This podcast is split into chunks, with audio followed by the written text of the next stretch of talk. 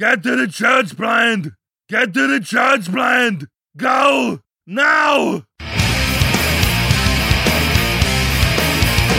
I'm Pete Mitchell, and he's Peyton Jones, and you're listening to Hardcore Church Planning, the companion podcast for the Church Planner Podcast and Church Planner Magazine. Each week, we'll bring you interviews from planners who are in the trenches making it happen right now. These active church planners bear it all, share their successes, their failures, and what they'd wish they'd known when they were first starting out. Listen in to discover how God is working in their church plant.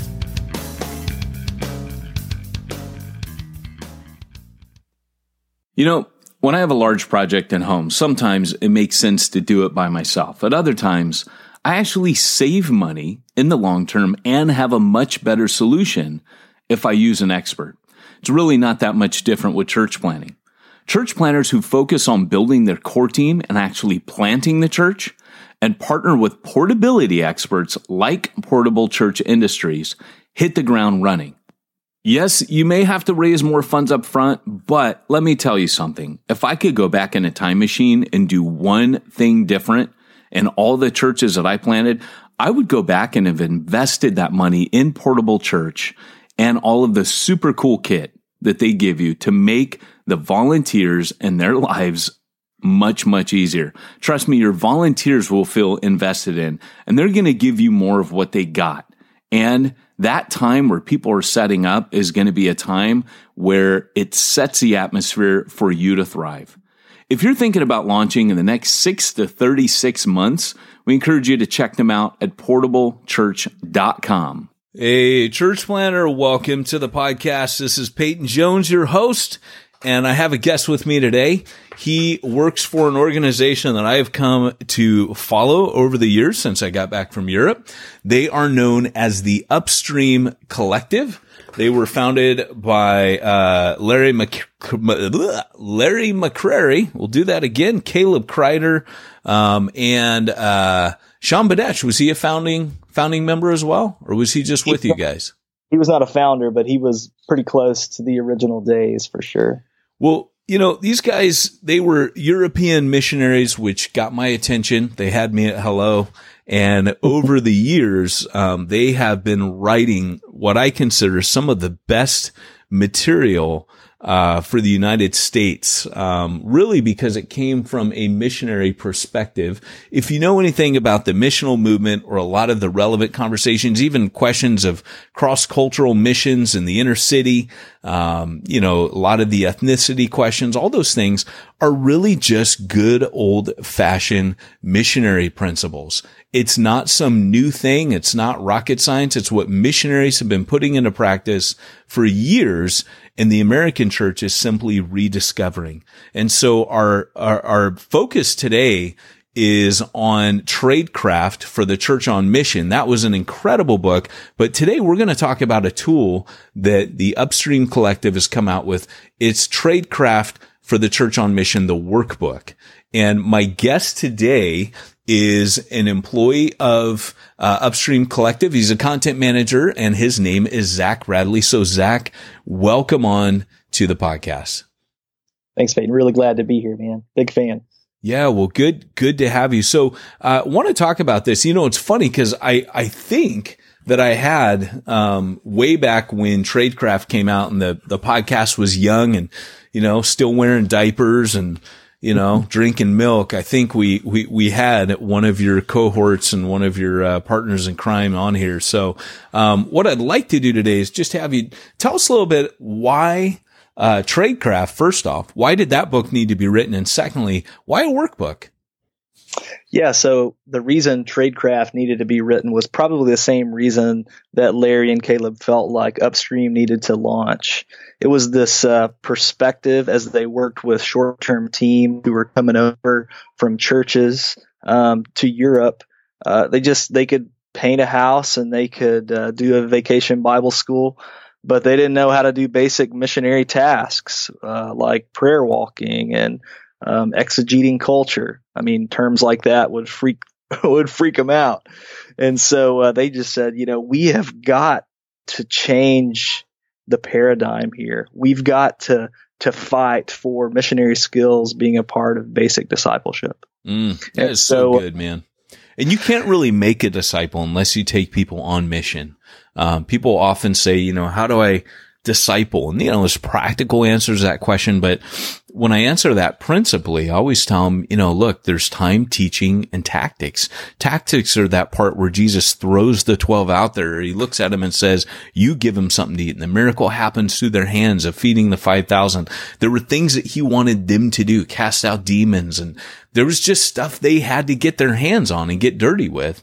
And so I love the fact that that's there. Now, Tradecraft, let me just read for our audience some of the chapters, because if our church planning audience are like me, and some of them are, some of them aren't, luckily, but the chapters, they make me drool. I've read the original book, and it always makes me want to read it again when I read these titles. These are chapter titles. Thinking Like a Missionary, Chapter 1. Chapter 2, Acting Like a Missionary. Chapter 3, Following the Spirit. Who talks about that, right? That's just rad. Number 4, mapping. And that's not like, it's not like becoming a cartographer. That's, you know, you need to read it. Number 5, exegeting the culture. 6, building relationships. 7, persons apiece. 8, engaging tribes. 9, contextualization. We know you drop that word church planner at dinner parties just so people think you're rad, but you don't know what it means. You need to read chapter 9. Number 10, pursuing alternate paths. And number 11, protecting indigenous. I can't say that word. It refers to indigenous, indigeneity. Did I say it right? Yeah, that's pretty close. I just say indigenous first to get that one. Indigenous, yeah. Indigeneity? Neity? What is it? Teach me. Teach me, Sensei. Indigeneity. Indigeneity. Now, we all learned a new vocabulary word today. All right. So you got that. If you stop listening to the podcast today, now you got a new word to drop. You know, I've been thinking about indigeneity. No, I didn't say it right. Indigeneity. You guys say it right. Yeah. And then that's rad. Then people will be like, whoa, we were going to use contextualization, but it's like you just kick someone's butt with a word. That's rad. That's a missional word for you. And then number 12, group discussion. So anyways, how's that for spelling it out? So that was the original book. What's the workbook? Why a workbook? Tell me a little bit about that, because this is like a new tool. Why should people get the workbook? Sure. So the original book unpacks so much of these different things, basically taking what is made very common and available to missionaries who are going overseas and the training that they receive, and making it accessible to absolutely every single Christian, any Christian. And even, you know, it's arguing that every single Christian should have access to these skills, should be a part of their discipleship. And so instead of extracting people out of the local church to go and be the professionals in a missions context overseas, we're saying enable people within your church context, all of your church members, to be able to do things like follow the Spirit, preach the gospel, develop relationships, be an interesting person. And so over the course of the years of Tradecraft being so popular with people, we heard from readers, please develop a workbook to go with it, so that it's not just, hey, let's read a chapter in this church planting core team and then discuss it. It's actually like, let's take this chapter and then wrestle with these questions and then go out in the neighborhood and practice it and then come back. And so for years, we worked on this workbook. And honestly, most workbooks are like 1/2 centimeter thick. They're really simple. You know, try to make them like $5. This is thicker than the actual book, isn't it? Oh, by far. I mean, it's about an inch thick. And it's serious, the size of 8.5 by 11, you know, paper. It's heavy, and that means it's full of really practical stuff, which is, I mean, what people have come to love about Upstream is that it's practitioners giving practical stuff. And it is practical. Like, I'm just looking at, I've got it in front of me, and you know, it's funny because I think about books out there that, you know, there's a couple like Planning Missional Churches by Stetzer. That's a staple. You should get that book. Center Church by Tim Keller. You should get that book. And, you know, these are the books, J.D. Payne's book. These are books that are used as textbooks. I don't know if people use this book in seminary classes, church planning classes, courses, but they should. This is one of those books that deserves to be in that. But what's cool about this is, you know, I did not know the story that it was, you know, originally with people coming over short-term missions and stuff, that was really just taking the average, you know, stay-at-home mom or high school kid or whatever, like the average believer, like, let's disciple them into missionaries. I didn't know that backstory, so that's rad. But if I look at this, so I'm on page 192 here. Missiologists call them tribes. He's talking about cliques, and they're everywhere. People are social beings, and social circles provide us with a sense of identity. Apart from these social circles, we tend to lose a sense of who we are. And then in the homework, because there's a lot of homework and assignments, this is something that you can walk through and disciple people in a group format. And you'll talk more about that, I know, Zach, but check this out. I love this. Just because people talk about tribes and it's a sociology term, look at how it's just taken very practical. It says, describe a tribe you belong to now. Stay-at-home moms, mountain bikers, lawyers, etc. Think about how that tribe shapes and defines you. How do you identify yourself in terms of that tribe? How does a tribe shape you? What would change about you if you could no longer identify with that tribe? Like, that's just a really cool way to introduce that to people, to get them to realize you're part of one. You just, you know, beginning to think like a missionary, to observe these different rhythms of culture and society and, you know, in order to reach them. I just thought that was rad. Yeah, I mean, in the world of missiological thought, we have found that there's kind of this hierarchy. You know, there's like, you know, the laity, which is kind of an offensive term, even in itself. It is, really. You got the laity at the bottom. You've got the clergy on, you know, above them. They're the professionals, and then at the top of the pyramid, you've got the missionary. You've got it's the Navy SEAL Christian. And if you even want to parse it out further, at the tip top is the martyr of the missionaries, you know, the martyr missionaries. That's true. And so those are the people they're the Pauls. They're the ones who can really do missions compared to the rest of us, normal Christians, you know. And what we're saying with this workbook is, no, let's take all this rich missiological thought and training that exists in the world, and let's boil it down and give it to every single Christian and let them take hold of it and begin to utilize it. And we'll see the kingdom explode, just like we did in the New Testament, as each person was empowered with the gospel. I love that. I love that. And we know this, right? Like, I wrote a book called Reaching the Unreached last year, and, in that book, the real conclusion of that is that, you know, it's what Peter said on the day of Pentecost. When the Spirit moves, he awakens the gifts of all flesh. I'll pour my Spirit on all flesh. And then he connects the evangelistic work of Pentecost, the empowering of the Spirit, to the awakening of the gifts.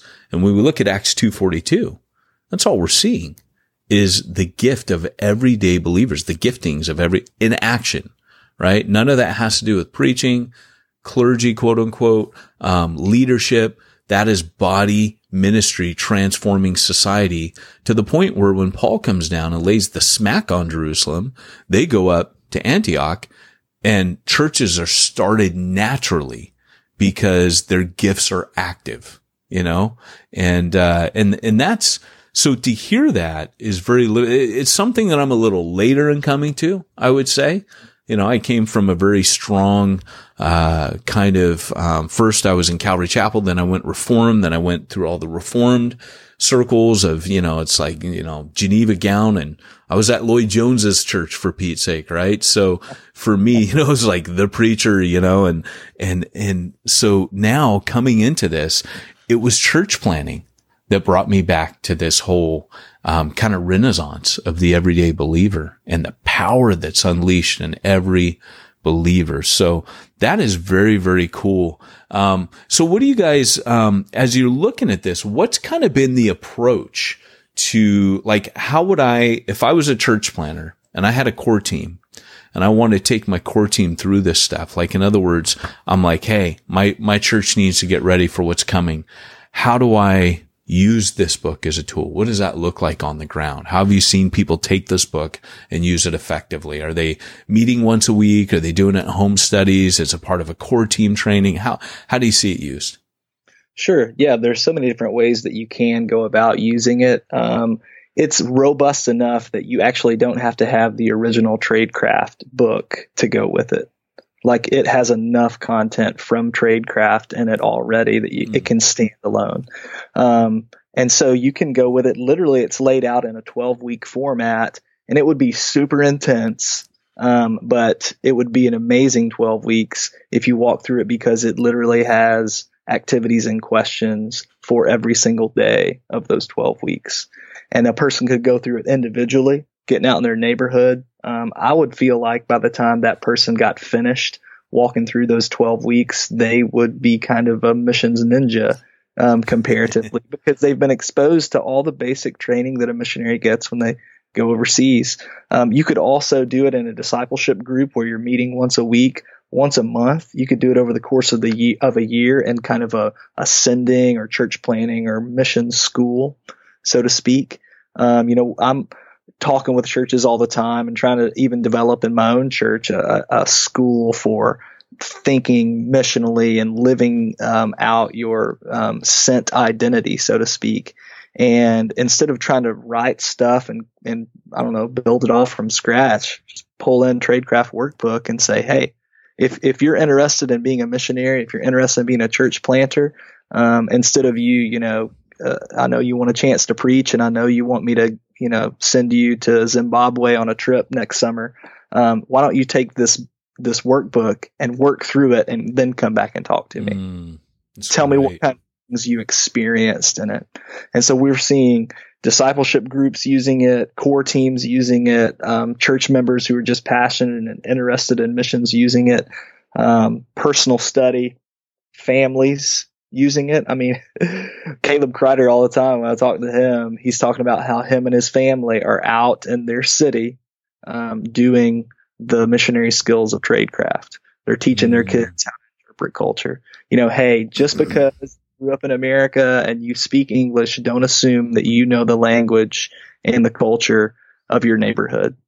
Get out there, interpret the unique differences when you walk into the salon versus when you walk into the restaurant versus when you walk into your school, and use that interpretation, that natural sent way of thinking to begin to apply the gospel uniquely to those settings and to those people. That's good. I like that. Just because you speak the language, don't assume that you understand the neighborhood and the culture of the neighborhood. That's really good. I think that, having planted on a couple different continents, and different churches on those continents, different cultures, different cities, different, rural, urban, suburban, industrial, steelworking town. Like, these are all cities that have been a part of church planting, and just in Europe, they're all different. And they all had their own pitfalls. And I think when you begin to think, like you said, it's kind of like you begin to, kind of like Neo on the Matrix. You start seeing the Matrix code, like he does at the end when he sees the green dooley bobs floating down, he sees the code. And I think if you're able to go into a neighborhood, there is a way in which being able to think like a missionary makes you see in that code. And I think once you do that as well, it also, it helps you examine, like, kind of be detached from culture as an observer before you're a participant. And when that happens, I don't know if you know this about missionaries, if you've noticed this. When missionaries get off the field, somehow they stay relevant. Have you ever noticed that? You never see missionaries, like, they're just like, well, back in my day, or clinging to the pipe organ, or, one day we'll be clinging to our things, I guess. But once you begin to think in this way, you kind of stay culturally relevant. Despite, you asked me today, how is dude, when we got on this call, and I said, trying to stay cool despite being old, and that's what these guys do, man. They stay relevant to the culture because they have just learned to think and analyze every bit of culture. And I think doing that helps you understand. Yeah, absolutely. And so it's not complicated stuff. I mean, one of the things that we talk about all the time is like, be an interesting person. Don't be a dull, boring person who only lives in Christian subculture. Like, have interests and go out and meet people who have those same interests and embody the gospel to them and develop relationships. And so things like that are what's rooted in tradecraft. And it's really compelled us. You know, we started with 9, but it isn't like those are like the 9. We're kind of in the process of working on tradecraft 2.0. And the question that we wrestled with then was, okay, is 2.0 then like the more advanced skills? And it's like, well, no, that goes against the whole premise of the book and of Upstream. Tradecraft 2.0 is 9 more skills to add to basic discipleship. Stuff like reproducibility. Simple, and this is so hard for us as Americans, but how can you disciple someone in such a way, teach someone in such a way that they are able to reproduce what you taught them? Mm. You know, so instead of giving them a 2-hour lecture, give them a story from the New Testament and expect them to be able to then relay that story back to you. You know, some of that's almost like orality. Some of those other tradecraft that we're thinking through are just as simple as that. And there's many of them. I feel like what you're getting at is we're empowering people, and this is kind of a tagline of Upstream, how to think and act like a missionary. Yeah. You know, it's not like we want you to become dependent on Upstream to feed you more and more content. No, it's like once you begin to think this way, like a missionary, like it really is like the Matrix. It brings out a whole new realm of life, a new color. Is that your tagline? To think and act like a missionary? It was the original tagline of Upstream, how to think and act like a missionary. Our tagline is helping churches send locally and globally. Oh, cool, man. Awesome. Well, you know, along those lines, one of the questions that keeps coming up to me, because I challenge church plants right away. Let me just first, before I go that way, let me just build off something you said first. Number one, you mentioned, you know, the reproducibility and how tough that is. I have to say, you know, I bottlenecked at a certain point as a church planner where here I was apostolically planting, reproducing, leaving people behind. And what I did is I reproduced church planners. And I think like Paul, you learn as you go, right? Well, you can see Paul's trajectory, his learning curve on his first, second, third missionary journey and why he switches up his tactics a bit. But with Paul, with me anyways, I kind of felt like I'm reproducing church planners around me, but when I go, they don't reproduce church planners. They're not training the next generation of church planners. They're like, hey, thanks for showing me how to plan a church. And boom, that was it. Wow. And so as I'm kind of now for me, it's like, how do I, the way that people, I guess, couch this discussion outside of the context of church planning is not just making disciples, but making disciple makers, right? Which is kind of, we were talking about Exponential. Their theme this year is hero maker. That's what it is. It's you're not just making heroes, you're making hero makers, right? And so that becomes, that was my own bottleneck, but one of the things that I try to get people to think about, and the book deals with this, week 3, day 1, following the Spirit. I keep hearing this question from church planners who are saying, hey, we're just getting started.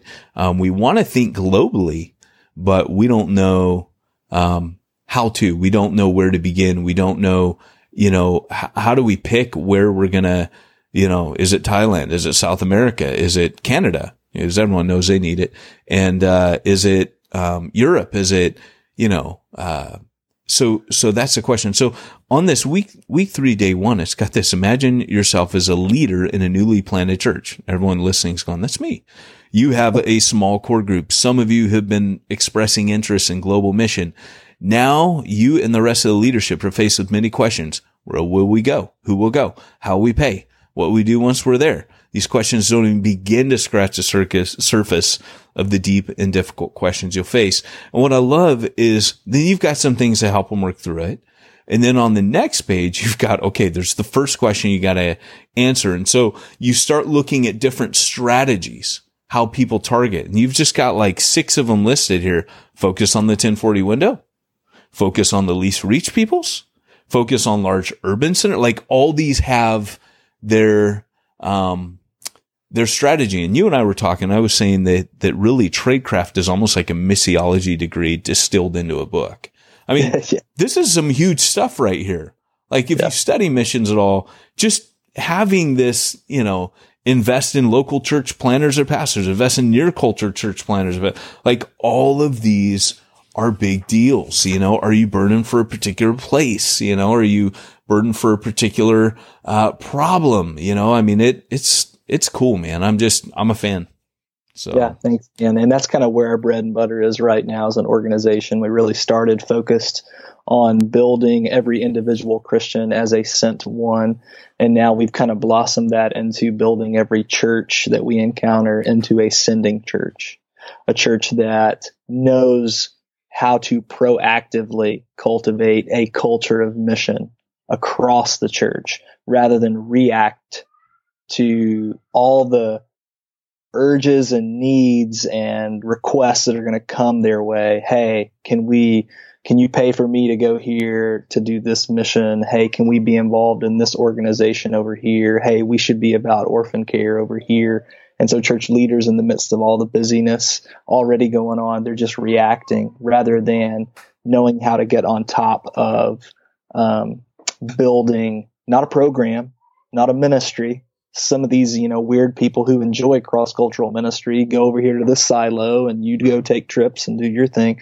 No. A culture of mission that says theologically from the very core of who we are as a church, from the pulpit, from our membership class, from our doctrine, like our identity is we are sons and daughters of a sending God. Therefore, we are little sent ones. That changes the game. It's no longer guilt-induced mission. Yeah. Like, hey, out there, don't you care? Mm-hmm. Which doesn't motivate anyone for very long.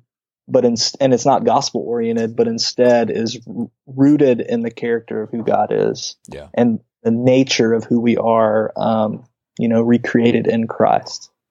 Yeah. So. That's so good, man. And, it all comes back to that. Anyways, I think those of us that geek out on mission often, we are gospel people anyways, because that's probably what got us there, rooted in the grace, rooted in the gospel, and just blown away by the whole thing.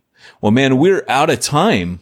Since you quoted just then a very Michael Frost-esque statement, we are sons and daughters. I've heard him say, I don't know if he originated that or if that's just something he said and you guys are both just great minds, or if he's quoting someone that you're quoting, but now you dropped yourself in it, brother, because the end question of every podcast is involving a fist fight. We always pair our guest against someone else in Christendom. I didn't know this. Yeah. So if you and Michael Frost were to get into a physical fist fight, who would win? Okay. So you cut out there. All I heard was you get in a fist fight. Who would win? I cut out? Yeah. That might have been providential because this is not fair. Okay. If you and Michael Frost were to get into a physical fist fight, who would win? I don't know how I'm measured up with him stature wise. He's kind of a beast.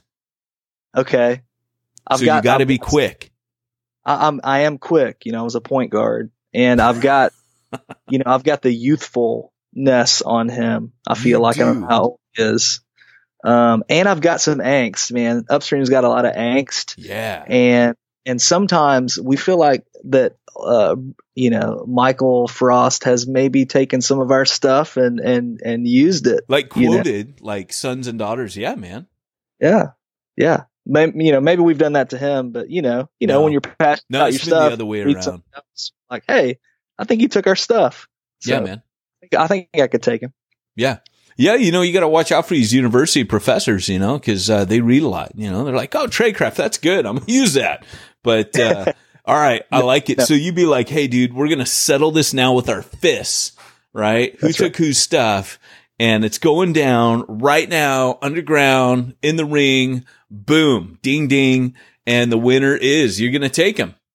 Yeah. I would pretend to hand him a free copy of the tradecraft workbook. And then I would hit him over the head with it, because at 10 pounds, it would totally do the trick. Hey, the bigger they are, the harder they fall. That's your motto. That's what you're going for. I dig it. We need to give you a